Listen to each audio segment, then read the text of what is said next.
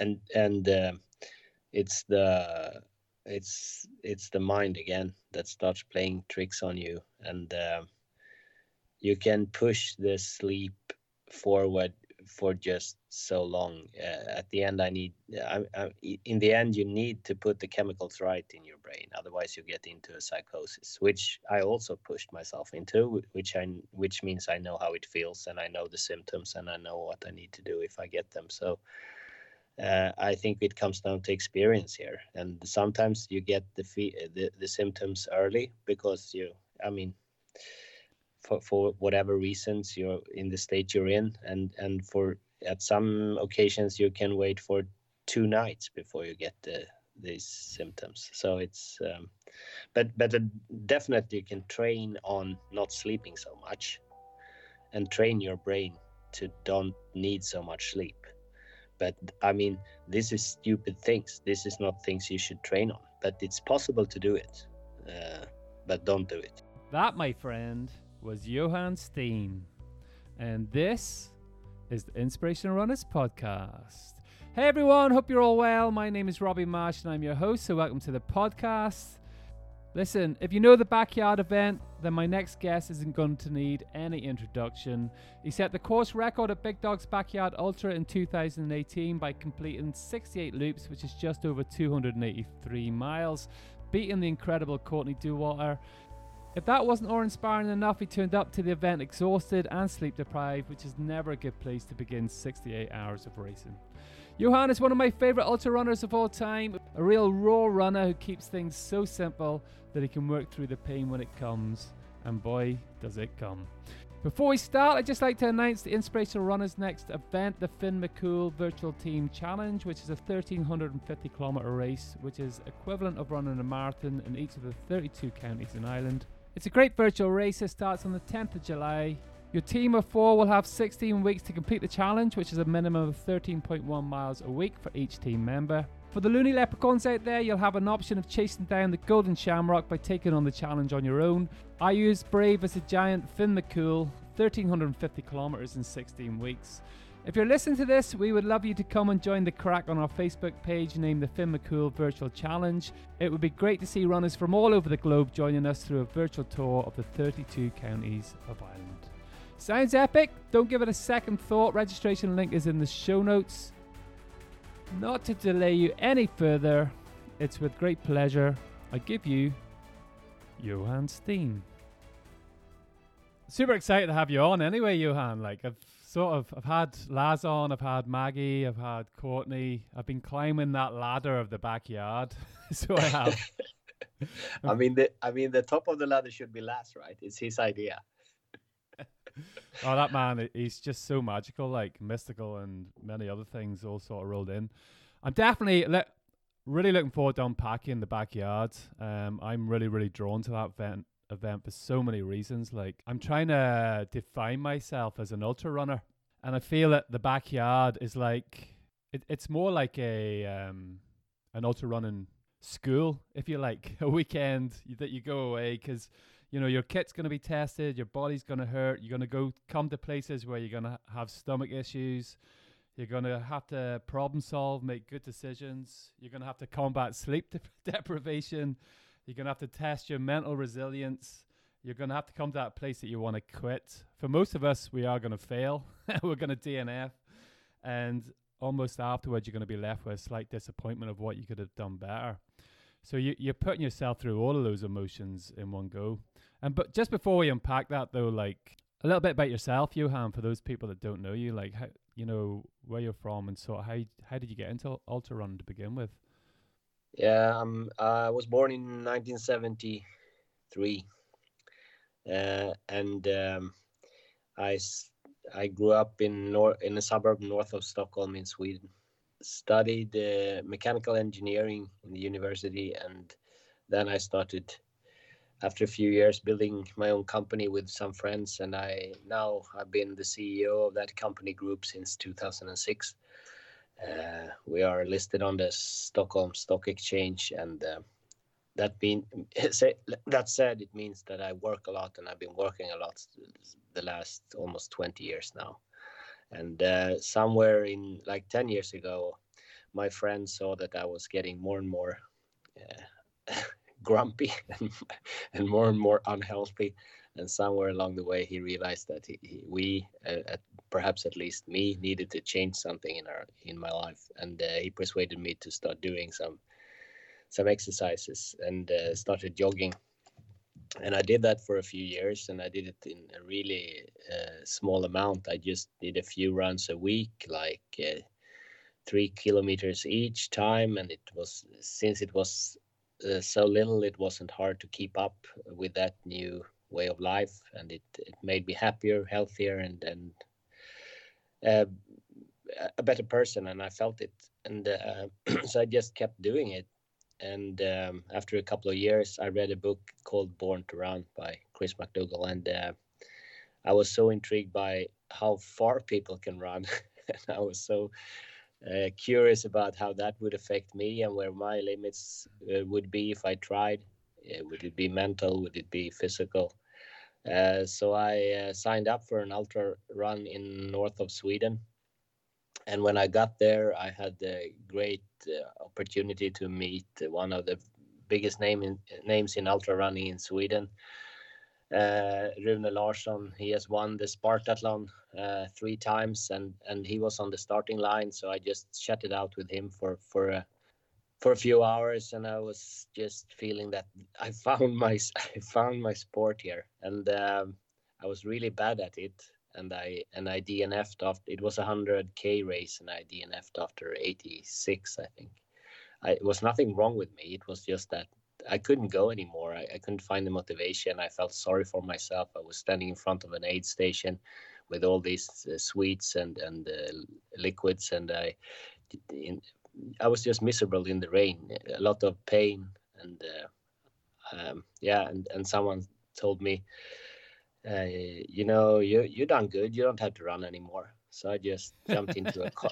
I just they they wrapped the blanket around me and put me in a car and drove me to the finish line and i felt like what what just happened here? Uh, why didn't i make this decision more or less by myself? I was, I was so easy to inf- i was so easy influenced by this person that i didn't know that said you don't have to run anymore and i just took that advice and stopped running and i and I, of course i was disappointed but not that much though because i after that experience i was so humbled that i had found this sport and i was I was just signing up for the next race. I, I, I just a couple of days later, and and from there on, I just uh, tried new things when it comes to ultra running. I wanted to try the timed races and see what happens there. Uh, I wanted to do the deserts because that sound sounded like a great adventure. I wanted to do the mountains and the long road races. So um, from that date, which was in 2011, uh, the beginning or, or the summer, beginning of the summer of 2011, I did my first race, and from there I just signed up for races, and uh, I tried to find races that I had read about, or find races that uh, that seemed to be be held in a in a in a beautiful environment, uh, and um, so since then it's been my hobby or a big part of my life actually. So i try to divide my time between the work and, and my family and the, and the running. And sometimes the work gets a better hand sometimes the the running. But uh, what i really would like to spend more time with is of course my family. I don't know how i pri- prioritize but but uh, i try to balance those three things in my life. Yeah, like you're you're born in 1973. I was born in 75. Um, so I can yeah. re- relate a lot to what you're saying. You know, we've got kids around the same age. Yeah. And you know, you find a bit of time for a good long run. I did a 12 hour run there two weeks ago, but in the back of your mind, you're like, mm, maybe I should be spending time with kids and being a bit selfish now, or actually mm-hmm. work consumes you a bit too much and you're exhausted from work and you're like, well, I actually need run to running to de-stress, but then exactly this circle just keeps on going round and round. Yeah. And I do think a lot of people that are in ultra running are the same because, like, I know when I done CCC last year, the average age was 42. Yeah. And there's a lot of similar people going through those motions. And balance is the, I don't know if discipline is the word to use because I find the more disciplined I am, the more balance I can gain and the more I can share myself about. Um, but also live in a very work in a very stressful job. It's very interesting. Will Haywood said, you know, with each promotion he got, um, the further he ran, and there's a correlation between how how busy you are yeah. and how much you run. Like, and I think we can all relate to that because it totally de-stresses you. Like, yeah, um, it does. And and I think it's may, maybe, of course, it's some sort of discipline, but it's also routine and not to break the routine. If, if, if it's a routine, you don't have to make the decision. The decision is already made somehow. So it's just a way of life. And and I have found a way that I can commute to work by running, which is great. So when I'm not traveling, which I unfortunately have done a lot the last couple of years, but but um, when it comes to work, I mean, and and um, then I just run 10k to work and uh, then when i go home i run 10k home and then i got 20k's a day just by commuting to work which is great. Because it's that like, that comes down to time management doesn't it? Fitting in what you oh, can. Yeah yeah. Yeah and i sort of feel as a rhythm. You try and get this rhythm or momentum and it can tip very very easily like wednesday thursday. You can find yourself because you haven't held them habits and then you think right monday i have to start this momentum or uh-huh. rhythm right again. If you get it right, oh yeah, it starts building. Um, in your first race there, when you dropped out at 86 sort of miles, like there's no easy path to success in ultra running. Like you have to learn your trade, don't you? Definitely, and I, I think for me the it was never interesting to do the the competition or the races. The the race part for me was not interesting in the beginning. It was I was um, hundred um, percent the curiosity of what will the the um, unknown. What, what, where will I break down? What is it that will put me to stop? Uh, and um, which also meant, I think, uh, that I, after that, never quit to the race because I, I just finished it, even if it's extremely slow, or more like, or more or less just drag myself into the finish. Because the important thing is not to race it and do it well in a in a competitive way. The the thing is to finish something that you started, and uh, and it's for yourself more more than doing it against others.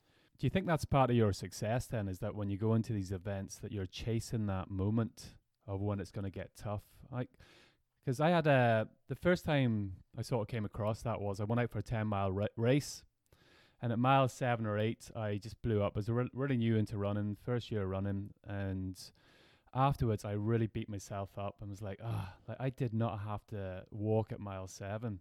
So three days later, I went out for a ten mile run, which I'd done a, quite a few times, and I was waiting. I wanted to meet that person that that knocked me out of that race like three days before, and it never came. And I knocked six minutes off my PB just by chasing after it rather than being worried about it. Because it's very yeah. similar yeah. to that, isn't it? I think so. Yes, absolutely. And I think that's also why I, why I could do so much of it for so many years without getting burned out because it was nothing that that weighted me down. I mean, I had I had no pressure for performing well, other than just seeking this uh, experience. I think so. I could do it a lot and I could do it often, which also meant that I could the first years, even though I raced a lot, I, I, I think that all those races were also a good base training for me to to reach the, the level that I reached. Yeah, it almost sounds like that you're trying to chase after yourself, that weak person that's within your head, and you yeah. really want to get to that point and then confront him. So yeah, you're the you're the one that's more powerful than that person because we all have that weak person inside, like you know that that's absolutely and i don't know how to put words on it but there's somewhere there the race starts right if, if you have a really long race you just long for when the struggle begins because that's where you that's where the actual race starts and that might be 12 hours in it might be 24 hours in or i mean if you run hard it might be already at six hours in i don't know but yeah. Um, we had we had an ultra race that was cancelled here last week. It's a 52 mile mountain race, so I went and done the race as a training run. Um, mile 44, it hit me. That person confronted me, and I sat down with my hands in my face. And then I was like, well, actually, you got it easy for 44 miles. yeah, exactly. I came out today. Be happy just, with that. But I came out today just for this moment, for this mile 44, feeling sorry for myself. I said, this is when I have to push through, and this is where I'm going to get the learning. It's not about the miles and the legs. Like you can do hundred miles, and it's you know pace is the only thing that kills you, but slowly you can do it. But can you push through this point? And I just got up and went on.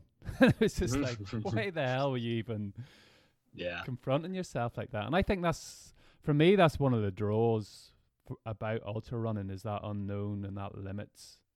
Yeah, isn't it? and it's also something that I mean, even though that you you can of course train for it, but you cannot be in that situation so many times in a lifetime, right? If if you're a sprinter, you can train your start. You can train your start because that's where you're gonna where you're gonna gain some tenth of a second for your race, and and it's extremely important that you do that well. So you can train it ten thousand times. You can just repeat it year after year after year, and you can be there ten thousand times just to perfect that start when it comes to ultra running, if you're going to be good at, let's say, uh, a, a, championship uh, event, which should be the, I mean, 24 hour race, for example, and how how often can you be in a in a in the tough situation in a hundred mile race, uh, 24 hour race? It's it that position or that situation will occur perhaps after 10, 12 hours. That's where you start to reach a level where you actually have to perform on the top of your capacity to make be- your best race. And then you're going to keep that best performance motivated. You're going to keep your body running. You're going to keep your your pace at the at the perfect level just to get the most out of your body and mind for perhaps 12 hours after those first 12 hours which is just the transport up to the last where the race starts.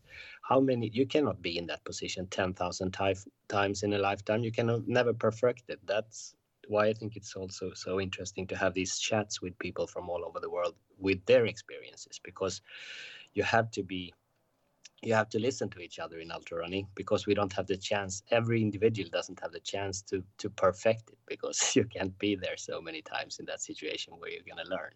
So you have to listen to others other people's experiences and i enjoy that a lot. Yeah and the unique thing about it is we're so we're all so much very individual. So what works for one doesn't work for other. And it's almost like i have this motto listen to everybody and follow no one. You know you have to take a bit of what everybody's saying the backyard is a, a real unique format that really exercises that. And I think what you've just sort of explained that it, I called it like um, like sort of that personal self development, but it's more than that. The whole ultra community is learning together.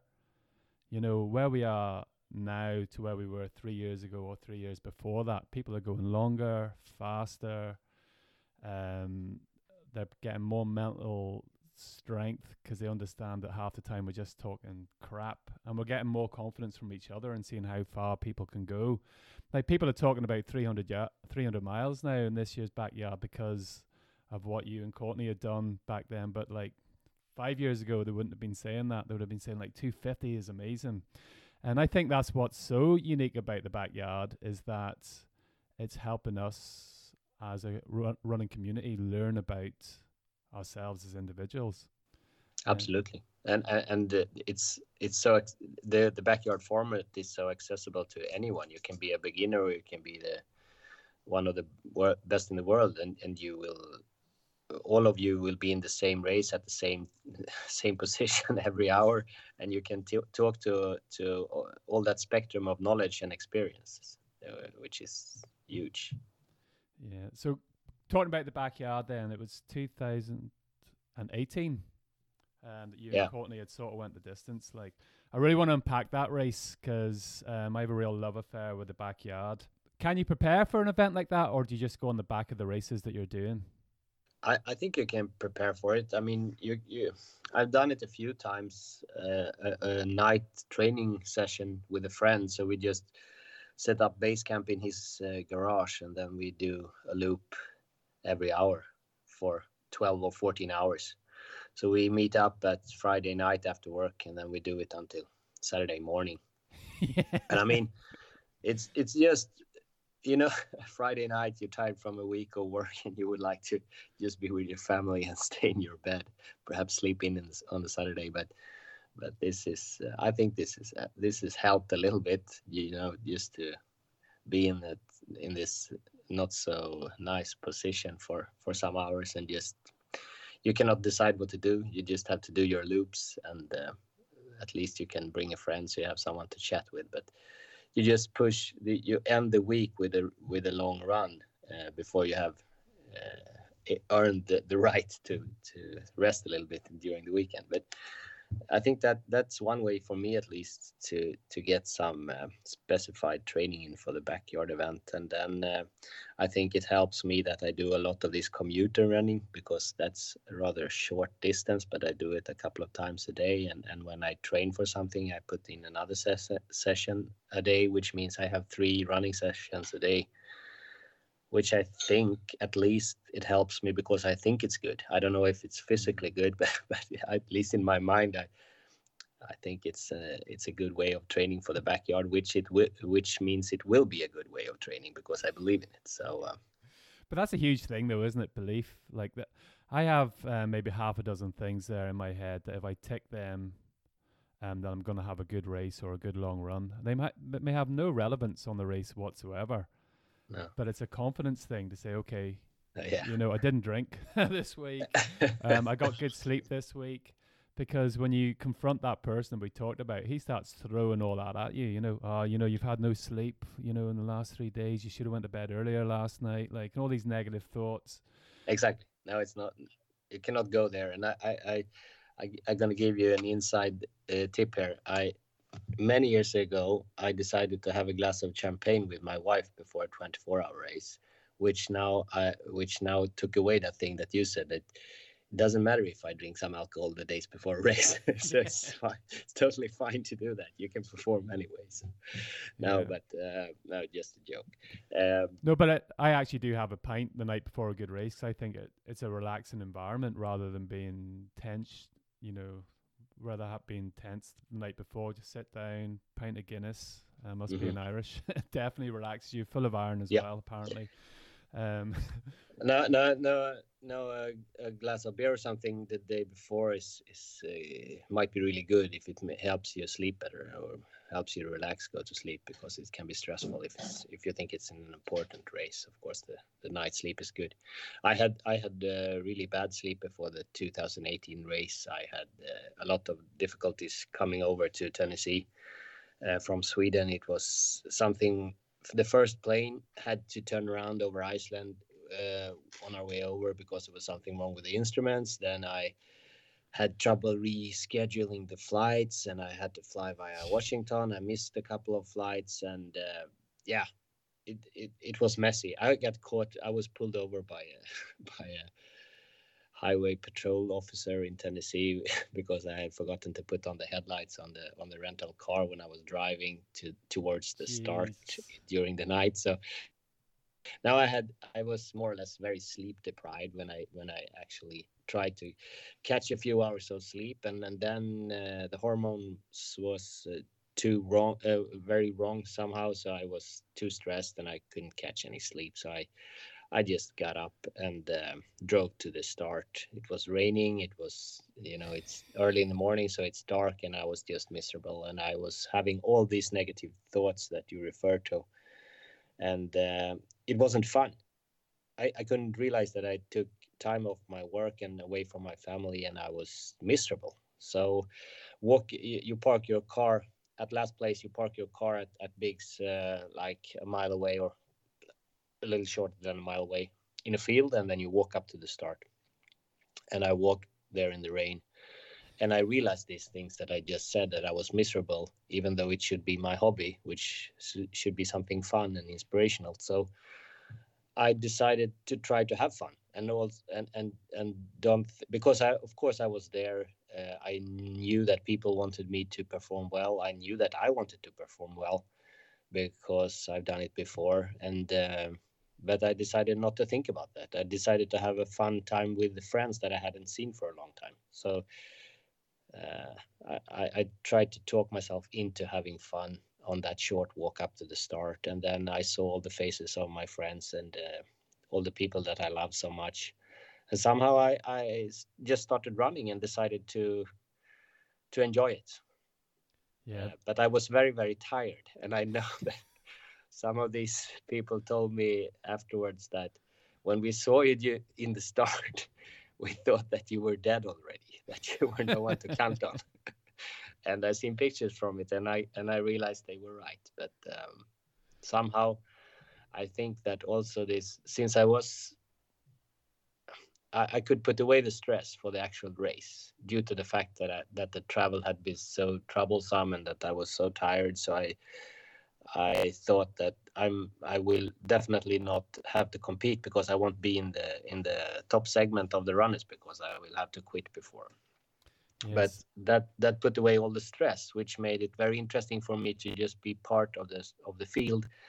Uh, so I looked. I was a spectator of the race from within, and I was that for a very very long time. And I thought it was really interesting, and I wasn't stressed at all. And I just did my thing and I since I was so tired, I had no trouble sleeping from more or less loop one in in in between starts. So I just finished the loop. I I had something to drink, a short, uh, a small snack. Uh, I pulled my feet up and and just closed my eyes for a few minutes, and I I more or less did that from from the start. Do you think you um caught up with everybody, or did like everybody sort of drop? Like, did you get to a point where oh, finally, then actually we're all now in the same place? Yeah yeah i i, mean i don't i cannot say exactly where, when that occurred but i i started to, to see pain and suffering in my fellow runners in perhaps in two after two days which meant to me a whole lot mentally because i didn't feel so much different from the start. So so so me that was a huge advantage. When i saw weakness in my fellow runners I saw that as I, I, I was thinking to myself, huh, now you now you're gonna feel how I had it for two days. Uh, and then uh, more or less the race began for me in my head that uh, I was still a part of it, and it it felt like, nah, it, it, I'm I'm not suffering more now than I did a day, uh, 24 hours ago. So yeah, it's, it's a strange thing. Like so we always talk about like mental resilience and sort of breaking through that, um, but it's almost like letting go is maybe more powerful. You know, when you talk about you've let go of the pressure there. I know yeah. I, I won a entry into Edinburgh Marathon one year and I wasn't training for the marathon. So I was barbecue the night before, a few beers with my friends, and I took it as a training run and I knocked six minutes off my PB. Yeah. And I was like, how the heck did that happen? Like, it's just but there's something about that, you know. There's if you can let go, because it is just resistance, isn't it? It's, it's the mind yeah. and the body starting to mm. resist certain things and what you perceive them to be, and like letting go and accepting what's going on is one of it's, the keys, isn't it? Yeah, it's I I, I really understand what you're saying. I, I think there's so much in that because the few races that you had in your life were where that where you can where you can uh, uh, get that experience you should you should really try to evaluate why that happened because that's where you where you find your pbs i'm certain of that. And i i had the opportunity or the extreme luck of getting such a day when doing the 24 hour champion world championship in belfast 2017 I started running and I was, you know, when you do a 24 hour race, you just beg for not having the pains or the weakness uh, during the first three hours at least or perhaps even the first six hours. And i started running and i felt okay and i was uh, i was going at the pace that i normally shouldn't be able to to withhold for 24 hours but i thought i, I might even I, I might try this. And then somehow i just felt okay for such a long time that i started to believe in it and when i start to believe in it it happens right? You have to believe it not only think about it you have to actually believe that this is possible now. You have to know it. Yeah, yeah, you just you. have yeah, to know exactly. it exactly. You have to know it. And when i knew it then i just did it. And and i did a pb and it, it was uh, it was my best 24 hour race of a lifetime. I, I i have i don't know if i might might do another one but it was a fantastic day because i could just believe I knew I, I, was going to do what I set out to do, and uh, those days are fantastic. And those days should tell you that everything is in the head. Yeah, 165 I mean, miles you ran in that event. Yeah, yeah. You were like two thirds of a mile behind first place. Like such an epic race. Um, is it Ishikawa? Ishikawa, yeah. Ishikawa. I can go cut and edit that out. Like so, Ishikawa, like he's only 28 years of age. Then, um, do you think that endurance sort of like the older you get, it's something you don't really lose. It's like speed. They say around 28, you're you're sort of your fastest. But do you think? I suppose a lot of it's all about the experiences that we're talking about that allows you to manage better. Yeah, when it comes to races over 100 miles, I think you you can you can push the younger people for for some years actually. But uh, I also see now that younger and younger runners come into 100 miles and and also 24 hour races and longer and performing really well. So I think we will see uh, physical peaking people uh, in the podium even at the really long things in a few years. I think so because the you will always find some a few people with with a with the right mind even at young age. I think, mm. but if you're older, you can absolutely be performing at the top world level when when it comes to 24 hour races. That's that's for certain. I don't know about the 100 miles anymore because it's so extremely fast. Even if it's flat or if it's mountainous, it's it's extremely fast racing nowadays. Yeah, because there's a different type of shift in that type of running now. You've all these track and speed runners from high school runners, like they're now moving into ultra races and they're just destroying 100 mile races Oh yeah. A, a, lot of people thought they couldn't transition across, but they're definitely proving this wrong. Like. Oh yeah. Oh yeah. So on the backyard, tell me, like, I'm just visioning walking in. I've got two boxes. I've got one with my kit in it, and I've got one of my fuel in it. Now, it's not my mental or my physical aspect that knocks me down. It's my fuel every single yeah. time. It's so hard to dial in. Like, what does mm. your fuel box look like when you're walking that mile to to the chair? I I think I I think I'm gonna disappoint you because I don't have a really good recipe or I don't I don't I'm not consistent at all. What I what I'm consistent at is to do the routine. Come in, don't don't be social, don't chat around, even though that's what you want to do because you don't see these people very often. But uh, go straight for your chair, at least I do that, and I and I have a drink. Uh, normally have some bubbly water or or yeah, just water. Um, and um, I grab something to eat, and that might be a banana or some yogurt, or maybe once in a while uh, uh, just a, a, Snickers bar or something.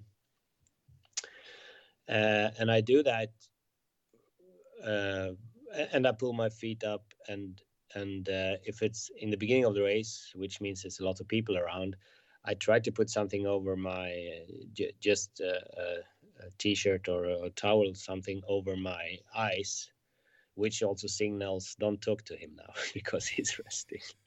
but also it makes me more relaxed, so I can just uh, breathe out and and even though I don't sleep, at least I can just try to relax the mind and, and get the the racing hormones uh, lowered somehow. So just feel relaxed and get the get the heart rate down.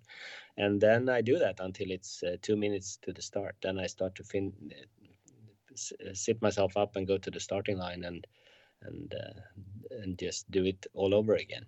So the food thing is I try to eat something more or less, not every loop, but more or less every loop, just a just a bite, and it it might be a fruit bite or some yogurt, something that's really easy to digest. And uh, in 2008, anything, anything you stay away from? Not not. I don't eat so much candy. I don't do gels, uh, stuff like that. I I try to eat something that's more normal food. Um, just a normal release of energy. Yeah, I think so. And and also it tastes better because after a few hours you don't want to eat anything and then you have to continue eating anyway. And then it's good to just have something that you're used to and that doesn't seem too because you have to think of your ordinary working day like or your ordinary living day. You know could i yeah. go to work and eat this crap all the way through the day? The answer is generally not. Or could i take loads of caffeine at the start of the race and think i'm going to feel brilliant at the end of the working day? You're not. You're going to have crashed no. you feel shite yeah. Um, so how do you maintain what your body's used to doing day in day out? When the the field has dropped down a bit and not many people racing anymore, then you normally can have the uh, the opportunity to get real food because even the the race might uh, offer you that, or or just some supporters might offer you some real food, and then then it's really luxury because then you can have perhaps have a potato soup with onions and cream. I mean, then you can start eating real food, uh, cooked food, uh, warm food during night. I mean, that's that's just luxury. So uh, then I then I just uh, take that opportunity if if it's there. Um, I, I think that that I mean I think it's good for your body uh, and your digestive system, but I think perhaps even more for your mind. As we mentioned, the mind is the most important thing here. And if you get a, a hot meal which is home cooked, I mean that gives you something. That's real fuel. A lot of this is just it's the chemical balances in your mind. You've talked about sitting there, putting something over your eyes and resting, and it's not about being antisociable. This race is all about mental energy yeah. And you're really trying to maintain as much of that as possible. Um, I know we've had Ian Keith on the podcast a couple of times. You'd know Ian because he did the spine race the time he'd done it 24 hours as well. Like, and you know his his equation is sim- simplicity. Yeah. You know, as yeah. little mental energy as possible that you can yeah. use that to focus in the race. And that's just generally what you're doing, isn't it? Even with your food and not overcomplicate. Oh, I must take this and I must take that you know you just need to adapt to the the situation as it's unfolding. Absolutely and i think if you have that mental in um, uh, aspects on on these things it might in some situations be really helpful because it won't stress you out. I mean i described to you that i had trouble coming over to the race in 2018 which meant i had i had to do some night shopping at walmart. So i just in the middle of one night i went in there and i and i just picked things into my into my car and and and bought it. And this time it was a, a bag of apples. It was some other things. It was some yogurt and stuff. So there wasn't planned. It was just things that I saw in the store, and I grabbed it and I put it down. And that's what I knew that this is what I'm going to eat for a few days. And and and I was fine with that. I mean I didn't have any. Eh, some people work really well. I know that because I have really good friends that perform extremely well in in 24-hour championships with Excel sheets, and they know exactly how many grams of gel they're gonna eat each loop, and and everything is like calculated down to the last step. I don't work like that. I, I eat when I feel hungry. I drink when I feel thirsty, and I tried. I, I couldn't do it any other way because then I should then I should just start thinking about when I when I break this schedule, what will happen then? I mean, if I don't have a schedule, I can't break it. I just yeah. I go on feel, and uh, that works for me. It's it's quite innate as well, isn't it? Like that's one of the reasons why you run is for that sense of freedom. You know, you live a controlled life through work. Yeah, I have too much. I have too many Excel sheets at work. I don't yeah. want them. At, I don't want them at running as well. Exactly. Like I, and I started the opposite way. You know, I started, you know, read that much crap in magazines, etc. And slowly but surely, I'm just letting go piece by piece. You know, I just want to go out and run now, and yeah. and be able to listen to my body and adapt to that. I think that's key, isn't it? That's one thing that you learn is how to listen to your body. Yeah, and listen to it and know that when it doesn't tell you anything, you should give it something to eat anyway. I mean, that's also to listen to your body because it's that comes from experience and and and doing the wrong thing many times and hopefully we learn something and then you know that even though you don't feel like eating you should eat anyway because otherwise you will crash in a few hours so yeah and you have to be careful of that in the backyard because it is so social you know oh, you, yeah. you can find yourself just talking like you know the people like maggie Guterl you've got courtney Dauwalter, you're and everybody right across the field really are all on the same journey. Like, and you just get nattering away about the stupidest things. And you're like, yeah. shit, I actually haven't eaten in a couple of loops. And you're like, oh. I mean, it's. I think my, my personal rule is that you're you're free to be social and talk to everyone during the loop, but when in between, then you just put your towel over your head and, and, do and do your thing, because that's where you need to relax and get everything down again before make yourself prepare for another run. Problem solving is a big part of that. Like, um, do you have any sort of preempted problem solving, or do you just work with it? Like, uh, I mean. I think it comes with experience also. Uh, you can, of course, talk to people and learn from their mistakes and trouble they, they used to have, but uh, when you've done it for a few years, I think you know pretty much for yourself what what might be what might be happening, and uh, you can prepare for that if it comes to chafing or uh, bad stomach or or I don't know whatever. You you can always have a backup plan for those things if you if you experience them before, and just uh, attend an issue early, of course, as as we know that we should do, yeah. and don't wait until it's really bad just catching the early signs really I suppose, yeah, and, and, yeah. and sort of adapting to them when you when you have your rest over mm-hmm. do you do anything for recovery like stretching or anything like that or put your feet up or now I put my feet up. Uh, I, I have a box. I have my my camping chair. I have a blanket, a pillow. I have a like a, a, thick jacket that I can put on right away at night so I don't get cold. And uh, and then I have a box, a cooler with uh, with the drinks and some if I have yogurt or other things that needs to keep cold. And then I have a big plastic box with extra clothes and foods and stuff. And and then I put my feet up on that box. So I get my feet high right away. So nothing complicated again. You really are just going with the flow. Yeah, no just... complicated things. no, no, no. so what, what's the first hundred miles like for you then? Is it just like a social activity? You know, you know, you know you're going to get to hundred miles. Yeah. Barring anything really unknown appearing, like, mm-hmm. um, is it just a matter of going through the process of hundred miles? Uh, I think that when it comes to the backyard, it's just to do your own thing, which is re. I try to when people ask me, I try to tell them that don't follow any other person's pace, even though that they're really have, uh, fun to talk with.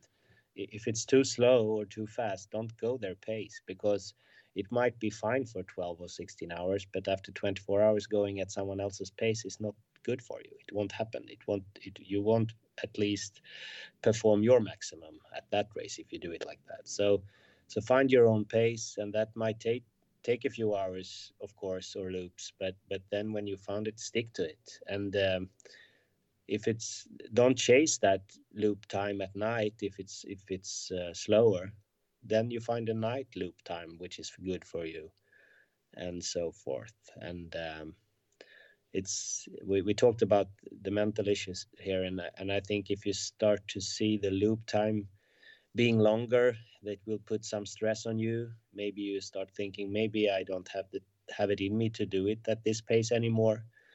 But uh, don't think about that. I mean just let if, if if that's what feels good right now do a slower pace because in a few hours you might do a faster pace again. So it's, yeah. it's it's a lot of the mental aspects even here just to to believe in that it's your race your pace and and um, don't get stressed out what's happening when it when it comes to pace. Yeah, the key thing really is just try not to think, isn't it, and stay in that present Thank moment. You. Thank you. That's exactly what it is. Don't think, just do. and it's about staying in that present moment, isn't it? I suppose that, in essence, that's what I'm trying to learn in ultra running at the minute is patience. Just Don't look ahead. Thank you. You're so correct. Don't look ahead. Be here. Uh, that's the most important thing because if you start thinking about uh, the sun will rise in seven hours, then I'll get some new energy. Don't think like that. That will be a death march. Um, what do you think is your biggest mistake, or was your biggest mistake during that event? Did you make any big errors? Nah, I think. Uh, Apart from getting there, I, I had actually a lot of, of stomach issues. I went to the to the bathroom. I think uh, it was Guillaume Calmettes told me that if if if people knew how much trouble you had, they they would appreciate your effort even more. But but uh, no, I went there many many times, and I think that was due to the the bad sleep before I had. I mean, the body was just protesting towards what I was doing from the beginning. So. Uh, that I, I, I couldn't say that there was a mistake, but that was something that I had to fight. Uh, all the way. Otherwise, I think I was so lucky. I mean, it was this. I mean, I wasn't planning of getting into the race sleep deprived. I wasn't planning on just giving up every thought of, of performing well just a few minutes before the start. That those things just happened, and those were the success factors for me. I think because I was in the present all the time.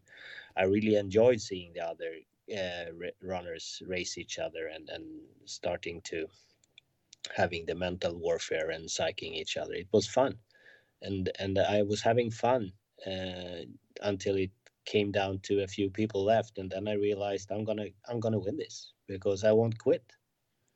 Yeah, because you're ready. I suppose already being through that and knowing what you'd come through already, that you were prepared before they were prepared because they were just moving into that dark place when you yeah you didn't have any, so. any lights and, on. And I, and I had I had so many loops where I didn't think, as we discussed. I didn't think. I didn't have a plan. I wasn't thinking ahead. I was just there. And and that was I think was the success factor. And um, and then there was so many good runners in the in the field that I knew that I would never beat in a, in a normal race with a finish line. Uh, but since we didn't have a finish line, I realized that uh, I, I, might I might take this. Yeah. Do you, there's a myth that you actually sleep when you're running. Everyone goes, Johan Steene, oh, he's the guy that sleeps when he's running. Like, like how great that would be. But sleep deprivation is a huge thing, isn't it? One day is one thing, but going into the second night, you know, that really starts to get on people's shoulders, like, and puts a weight on them. Like, um, how do you overcome that in any endurance race, really, especially the longer, like over 24 hours? You know, mm. it, that's what really starts to mix the body up. Yeah, and and uh, it's the it's it's the mind again that starts playing tricks on you, and uh, you can push the sleep forward for just so long. Uh, at the end, I need. I, I, in the end, you need to put the chemicals right in your brain. Otherwise, you get into a psychosis, which I also pushed myself into. Which I, which means I know how it feels, and I know the symptoms, and I know what I need to do if I get them. So. Uh, I think it comes down to experience here, and sometimes you get the, the the symptoms early because you. I mean, for, for whatever reasons you're in the state you're in and and for at some occasions you can wait for two nights before you get the, these symptoms. So it's um, but but uh, definitely you can train on not sleeping so much and train your brain to don't need so much sleep. But i mean this is stupid things. This is not things you should train on but it's possible to do it uh, but don't do it That's definitely the quote of the day. Like, but like, I come home from work the other night, Thursday night, absolutely exhausted from work, lay on the sofa. I felt like shit. Like ten minutes sleep. I got up and then I went for a mountain run. I came yeah. back from the mountain run. I felt amazing. I couldn't sleep then. you know, mm. sitting at half eleven at night, wanting to sleep, but I was exhausted. But that ten yeah. minutes of a power those nap. 10 minutes i know that that's something that uh, yeah it's a really good point because you can if as long as you get just a short a few minutes a short nap where you're i don't know what's happened but something happens in your brain with the chemicals at least. So you get you, you get a few hours of awake time just for, from a few minutes of sleep. And i use that in in mountain races as well that that uh, takes place over several days when you when you get all the symptoms that I know is really dangerous, especially if you're in an alpine environment, uh, you, you, start making extremely stupid decisions. Uh, you you cannot continue, even though that the bed the weather is bad and uh, whatever. You need to get those few minutes because from those few those few minutes of napping, you can get up to I don't know. In, in extreme cases, you get 12 hours of awake time afterwards, where you can make good decisions which yeah. will which will keep you healthy and safe because your mind starts deviating like if you don't take some level of sleep like we had will Hayward last year he thought he was back in hong kong on the first yeah. on the last loop um, yeah. what's the craziest hallucination that you've had i love i love hearing about hallucinations like. i uh, uh, yeah, I, I, I, talked about this a few times, but but maybe I don't know if it's good to talk about it or bad to talk about it. I, I really uh, need to emphasize that don't do this at don't home, push folks. yourself to these limits because it's not healthy but uh, no i of course what uh, what happens first is that you and uh, normally you, you get deja vu deja vu uh, moments that you that you start to realize that i've been here before i know this trail i know these trees I've been here before, even though that it's brand new place. And um, then after that, it's it's rather common that you that the bushes and trees can turn into figures like hallucinations. You see, it can be big. Uh, for for me, one time in in the Jordan in the um, Jordanian desert, I saw uh, big insects. Uh, uh, so so the bushes or the shrubs became perfect metallic insects like two meters big grasshoppers and and beetles and stuff and they were like like visually perfectly made.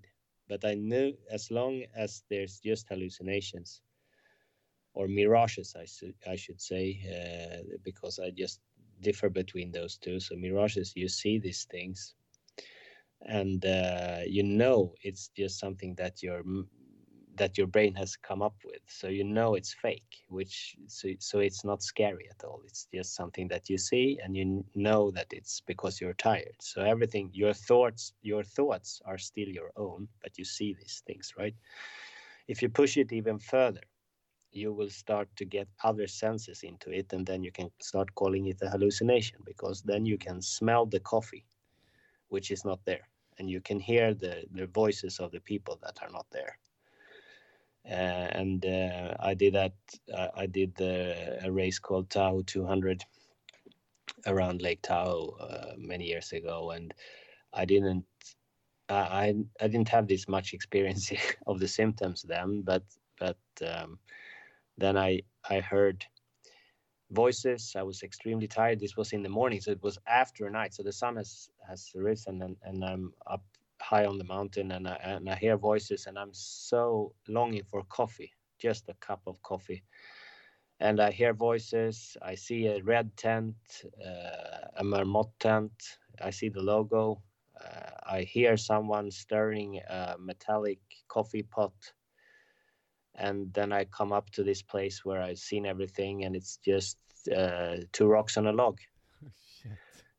and uh, yeah, that that was an extreme hallucination for me at least. And and then yeah i've been i've been pushing it even further into real psychosis and there you lose your own uh, thoughts. It's not the, the entire world becomes uh, a fantasy world and you don't know that it's fantasy anymore. So you're just into you're you're awake but you're in a dream.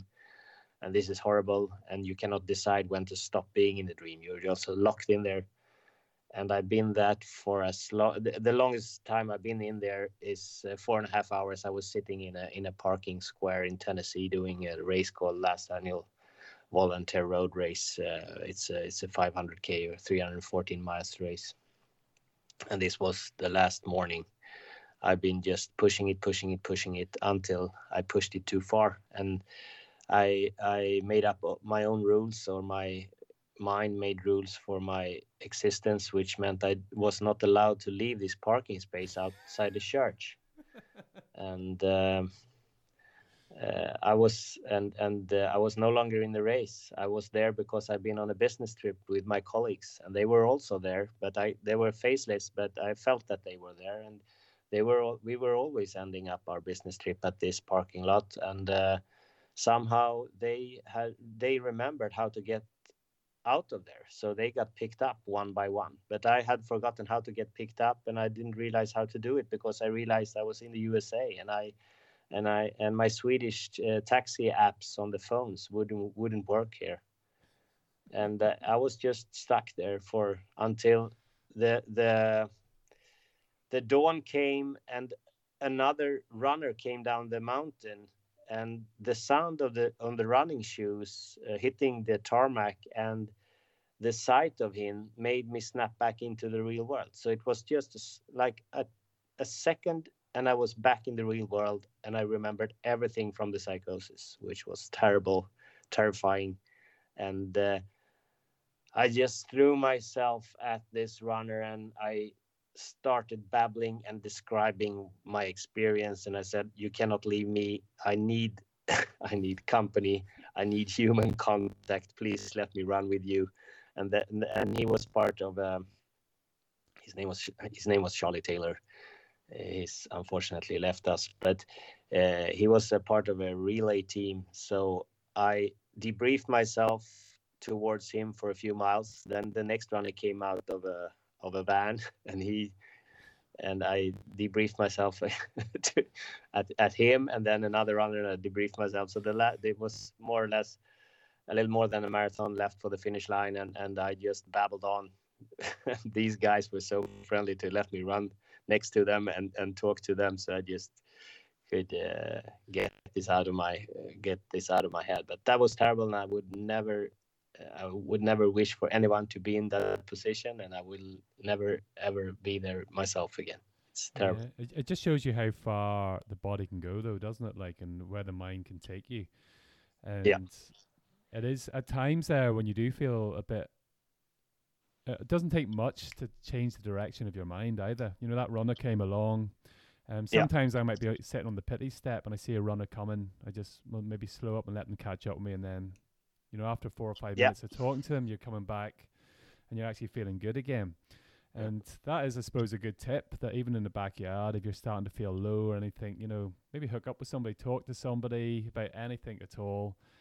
That's a really good tip, and it's it will push this uh, this mental boundary or sleep deprived boundary forward, which also makes it a little bit more dangerous because you will push yourself even further out on this rim but but as long as you are aware of the of the symptoms and and that it's very good to finally get just a few minutes of, of sleep then then it should be fine. You can abs- absolutely push yourself further with a friend. Uh, it's a it's a huge difference. I, i've called in races where you're allowed to have your phone. I call people when i when i feel the symptoms coming and i'm alone. Uh, I, I just call someone and talk to them. It pushes me back a little bit make sure it's the right person. it's not the person that says, "What are you doing? Just give up. You're crazy." no, no, no, no, no. You're so correct. Don't call your mom. yeah. so, what was it like coming down to the last two, yourself and Courtney? Then, because Courtney is such a superstar in the world of ultra running. Like, yeah, uh, yeah. Well, at the end, it was when we uh, at the end we were three runners: uh, Gavin, Woody, Courtney, and myself, and. Um, we saw it was very obvious that that Gavin was struggling with his legs, and um, he was the one that pushed himself all the way that day. I think because he was running until he didn't.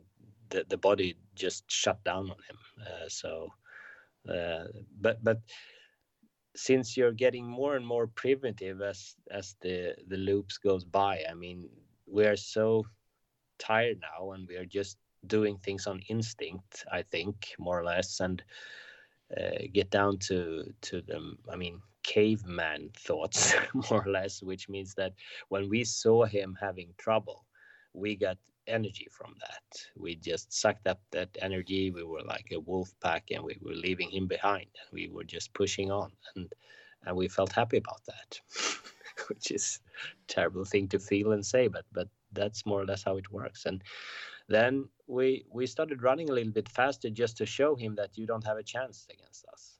And uh, just to break him mentally, he's already broken. Yeah, and, and I don't know if he even realized that, but for us, it, I I know that it gave me and Courtney energy just feeling that, and and we pushed away and we did a loop and we did another loop and and um, somehow we had uh, during night at this race you do it on on the uh, tarmac. It's it's out and back uh, on on the country roads. And you jump into the to the single track in the forest during the daytime. But this was at night and and we had increased the pace. So we were and and the first quarter of a mile is downhill which means that you also get a good start there.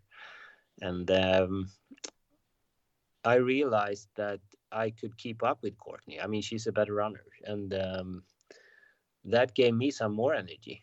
And I was, we were running and chatting, and uh, she, uh, we had a, we had a hill where she normally walked, uh, like a mile in, or a little bit more, uh, one and a half mile in perhaps, and. Um, we came there and we I somehow we decided to have a pee break. I don't remember exactly, but but we peed there and and I was finished before her and and I started running up the hill and I pushed a bit because I just wanted to open up a gap. I don't know why it was it wasn't planned, but I did it, and uh, I pushed on and uh, it was also a mental game, and I don't know if she struggled or, wanted to to catch up with me, but I pushed on and at the turnaround point she wasn't there and i started and there this you you climb up to that turnaround point for a bit and i was jogging down that that slope and uh, she wasn't where she used to be. She was all the way down at the bottom where i met her and i um, she always greeted all the runners throughout all the days and nights with a whoop whoop very happy whoop whoop to give uh, her fellow runners energy. And and so i I I did I gave, I shouted out to her whoop whoop and and all that came back was more like whoop whoop very very sad whoop whoop from Courtney which gave me more energy uh, that she was showing uh, some sort of weakness or some sort of yeah yeah she was allowing you to see that as well like you know ah she gave me that yeah yeah when you're because you touched on it there. You know, you get really stripped down to the. You're just so stripped down. Everything that you know in ordinary life is gone, and it's just yep. like almost your just soul that's left behind, and you're dragging it along. It's quite a. It's quite an. It's a nice place to be as well, even though it's a horrible place to be. Knowing that you're totally stripped down, that you're not thinking about, you know, work. you're your payments, nah. any of that, that's oblivious now. None of that, and nothing matters at all. And that's no, one thing I found in the longer events. You're so stripped down that that's an amazing place to be. It is. I mean, it's clean. It's it's extremely simple. You're supposed your your your mission is to move. That's it. You don't have to think. You just have to move. And uh, yeah, that that's that's more or less how it how how it ended. Uh, she started she stopped believing in herself and i started believing even more in myself that's how it ended more or less i mean she uh, when, when at the uh, 68 start uh, i stood there uh, I, we had it was the last night it was uh, it was it was a very special thing between in between loops because we had Courtney had one tent with all the sides on it, so you couldn't see in. I had one tent with all the sides on it, so so no one could. We had our own teams in there that just it was like a pit stop. You know, everyone was really taking care of us, feeding us, uh, just making sure we were comfortable. We were. I, I was I was almost saying race cars. We were far from race cars, but we were some sort of scary machines that were supposed to be just keep on going at, at least and uh, so we had both really good staffs that tried to to keep us on the on the race for as long as possible. So uh, just I I think it was someone touched me really gently when it was like two minutes to the start, uh, just placing a hand on me, which woke me up from where I, wherever I was in mentally. Uh, I was under blankets. I was laying down in this chair with my feet high, and um, and then I walked out, and every loop, Courtney was already there at the starting line, starting line in the starting corral, and this time she wasn't. So I stood there, and the seconds ticked away, and Laz came up babbling to me about something I don't know, and I was just stressed. Where's Courtney? Where's Courtney? And I said to him, "Hey, Laz, where's Courtney? Where's Courtney?" And uh, like 15, 10 seconds to the start, she came out. She walked up to me and and just said that uh, you won this. Mm. And that, that must be it must be a pretty weird experience though, because you're jousting for sixty eight hours, and then especially yeah. near the end when you've got like four, six people, mm-hmm. and then it's down to two of you. And now, because where your mental state, you're almost like this is this is the zone you're living in right now. Yeah. And all of a sudden, out of nowhere, that's it over. No, it was like she was breaking the rules somehow. I, I, everything was just breaking down inside me because this was not supposed to be happening. We had a routine here please stick to the routine. Don't give me any new things to think about. I, I, we have a routine; it's working. Let's keep keep to the routine. I mean, I wanted to hug her. I wanted to punch her. I wanted to. I I don't know. I just we, we shook hands and I took off. And and I wanted to drag her along with me because that was supposed to be the next loop. It was should it's it was supposed to be me and Courtney doing the next loop. I knew it in really really deep within me. And then I had to do it by myself. Of course, I was on an intellectual level. I was uh, I was extremely happy to have pulled to have pulled this off, but uh, my feelings was telling me it's not supposed to be this way. I don't want to do this anymore. There's no reason for doing this anymore. The, the rules are gone, the runners are gone, all the game we have played is no more, and I'm continuing by myself. I'm stupid. And and those feelings and thoughts were extremely deep. And I did the loop, and uh, I had to push myself, and and and and and uh, decide to to look and stay happy because of the the the spectators that were still there and still awake so they wouldn't find a, a grumpy winner that that didn't want to be there anymore. Because something really it was a really strange feeling that the magic was gone. We we could have kept on going of course. I mean it's just something happened and and we stopped. But but uh, there was no longer any fun when when you when you when you when the game was over. Because that's the hard thing about it, isn't it? Like it's only when you say something happened and it just stopped. It can happen yeah. so easily in this event. You know, yeah. it's it's a rhythm that has to keep going every sixty minutes. And yeah. that one moment of weakness, it might have passed, it might not pass, or one wrong decision, and you're out. Yeah, exactly. And I also think it's since we, we talked about that just now that you get really primitive and it's more more or less instinct and of course it's not that it's not tactics at this point it's just things that happens.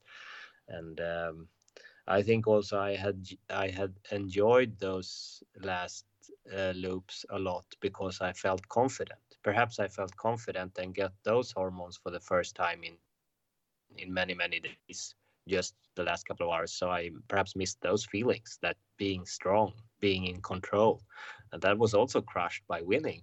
Strangely enough, but but uh, uh, as, as as I mentioned, it's a really primitive brain at this stage.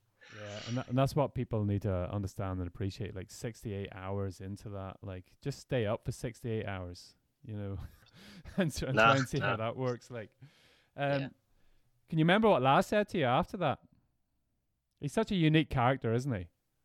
Yeah, he is. He is. I, I, I love him deeply. He showed me he he he given uh, he showed me so much adventure. He given me the opportunity to be so much more than I thought that I could be. His races and his way of doing things inspire me so much. Yeah, he's he's given it's almost a gift to all the ultra running world. Like the backyard, you talked about the 500k. That was one of his races, wasn't it? Yeah. You've yeah. been in the Barkley four times, and another yeah. unique race. I'll never forget. You know, and I had John Kelly on the podcast, and he apologized to John Kelly because John Kelly finished the race. And he yeah. Said, you know, I'm sorry, John, you didn't get to see how far you could go. I know. I know and he hates me for for I normally when it comes to to things like is like Barkley for me is is is not a race against others. It's it's for me it's just the the top goal. I would love to finish that race for me, and perhaps for Laz. But but uh, I when I when I done when I finished it and I finished a few. Uh, I never finished it. When, I finished a fun run there, uh, I done it with people, uh, running friends, and uh, we decided to put our hands on on this uh, yellow gate at the same time, just as a symbol of we did this together. Laz hate those things. It's always a race, you know. And the first time I did it, he saw that I suggested it, which meant that in the in the results he put me behind the other guy.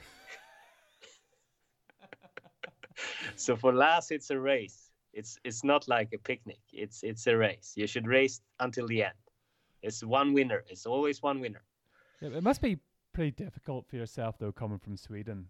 You know, because you don't really have loads of mountain terrain. Like you've done the likes of the Great Western State, the Barkley. Like, is it? Is Barkley like fourteen and a half thousand feet from memory? Maybe around that anyway per loop. It's a lot. I uh, 13 and a half. I think Barkley is uh, approximately 70,000 feet in total, if I look And like you've done the, the likes of the Tor des Géants and things like that. Like how how are you able to do that? Uh, I'm I'm really bad at it. I'm I'm bad at climbing and, and especially oh well it's I'm I'm okay climbing, but I'm I'm really bad at running downhill because I never practiced it. So uh, when my fellow runners they are uh, floating like water downhill, I struggle. But um, still, the mountain races are the ones I love the most. I love the mountains. I live in a flat place. We have an artificial ski slope. I do repeats there when I when I can push myself to that, but but now it's it's it's absolutely a weak point. If i have any strong points is it's that i can do it for a long time but i mean i'm not fast. Yeah but even the likes of leadville you finished it. Like how you adapt to the altitude in a race like that.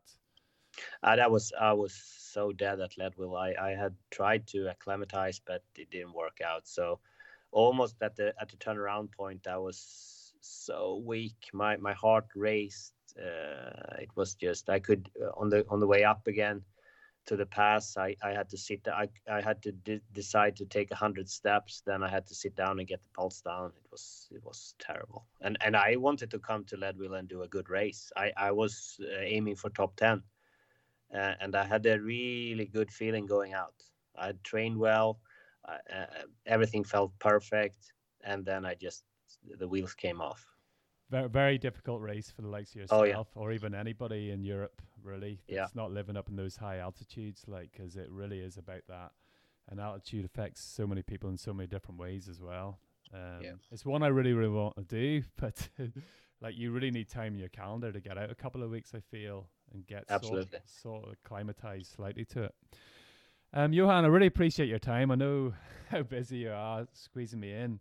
I'm going to put you um, neck and neck with Courtney here again because I did a quiz with Courtney to test on how good of an ultra runner she was. Um, she got 10, well, sorry, 11 right out of 13. right. Yeah, but but uh, you, how good of an ultra runner she is. She's not, the not, best, my friend. She's the best. Yeah, so I'm going to take you through this quiz to finish off, all right? So it's just yes or no answers, really. Like, but, okay. So you've met more friends on the trail that you have at the bar. Yeah, um, you try to sleep whilst walking. Yeah. You've had awesome hallucinations without taking mind bending drugs. Absolutely, yes. You've eaten salt on its own without tequila.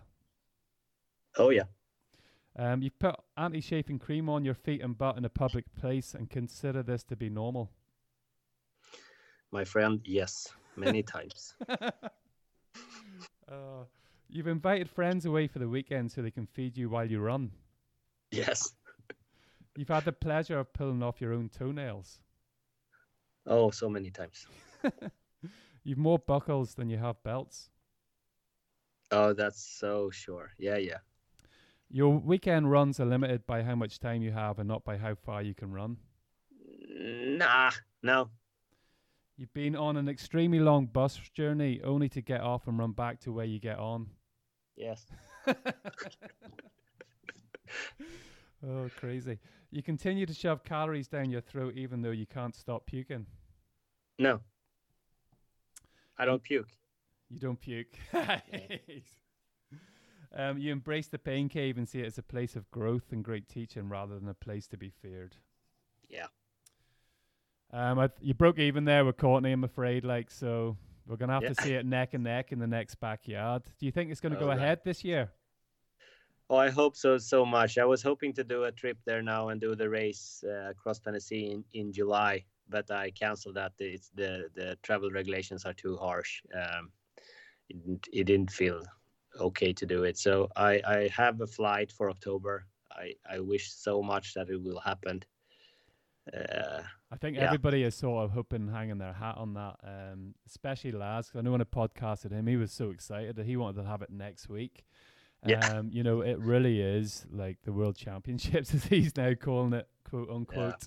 Yeah, yeah but I, I miss I miss them. I miss Laz. I miss Laz so much. I, I, I looked. Someone sent me a clip from from YouTube from uh, from 2018 Big's, and and uh, just just listening to him and it's um, be close to him when he when he when he talks his shit. It, I want to be there again. it's crazy. I'm actually registered for the Barkley Classic this year as well, so I don't know whether it's going to go ahead in September. Um, But I am holding my fingers crossed. Um, we had John Sharp. I don't know if you know John. Yeah. On the podcast last week, I'm releasing his episode today. Another unique runner, and it really is that essence of all of that community that we long for as well, isn't it? Mm-hmm. Absolutely, all of them. Yeah, Johan, really appreciate it. Thanks for your time. It was a um, pleasure. It was a pleasure. Wow, how class was that? Johan Steene on the podcast. Doesn't get much better than that. He is everything I'd like to be as an ultra runner simplistic, present, resilient, and just a super cool guy. Absolutely awesome. Hope you enjoyed this episode. It would be great to see your name on the list for the Finn McCool Challenge. It's going to be epic. Make sure you drop into our Facebook page as we're going to have the craic over the 16 weeks. How could you not when racing with the Irish? Mike Wardian on the show next week. Another level altogether. So until next week, stay safe and keep on moving.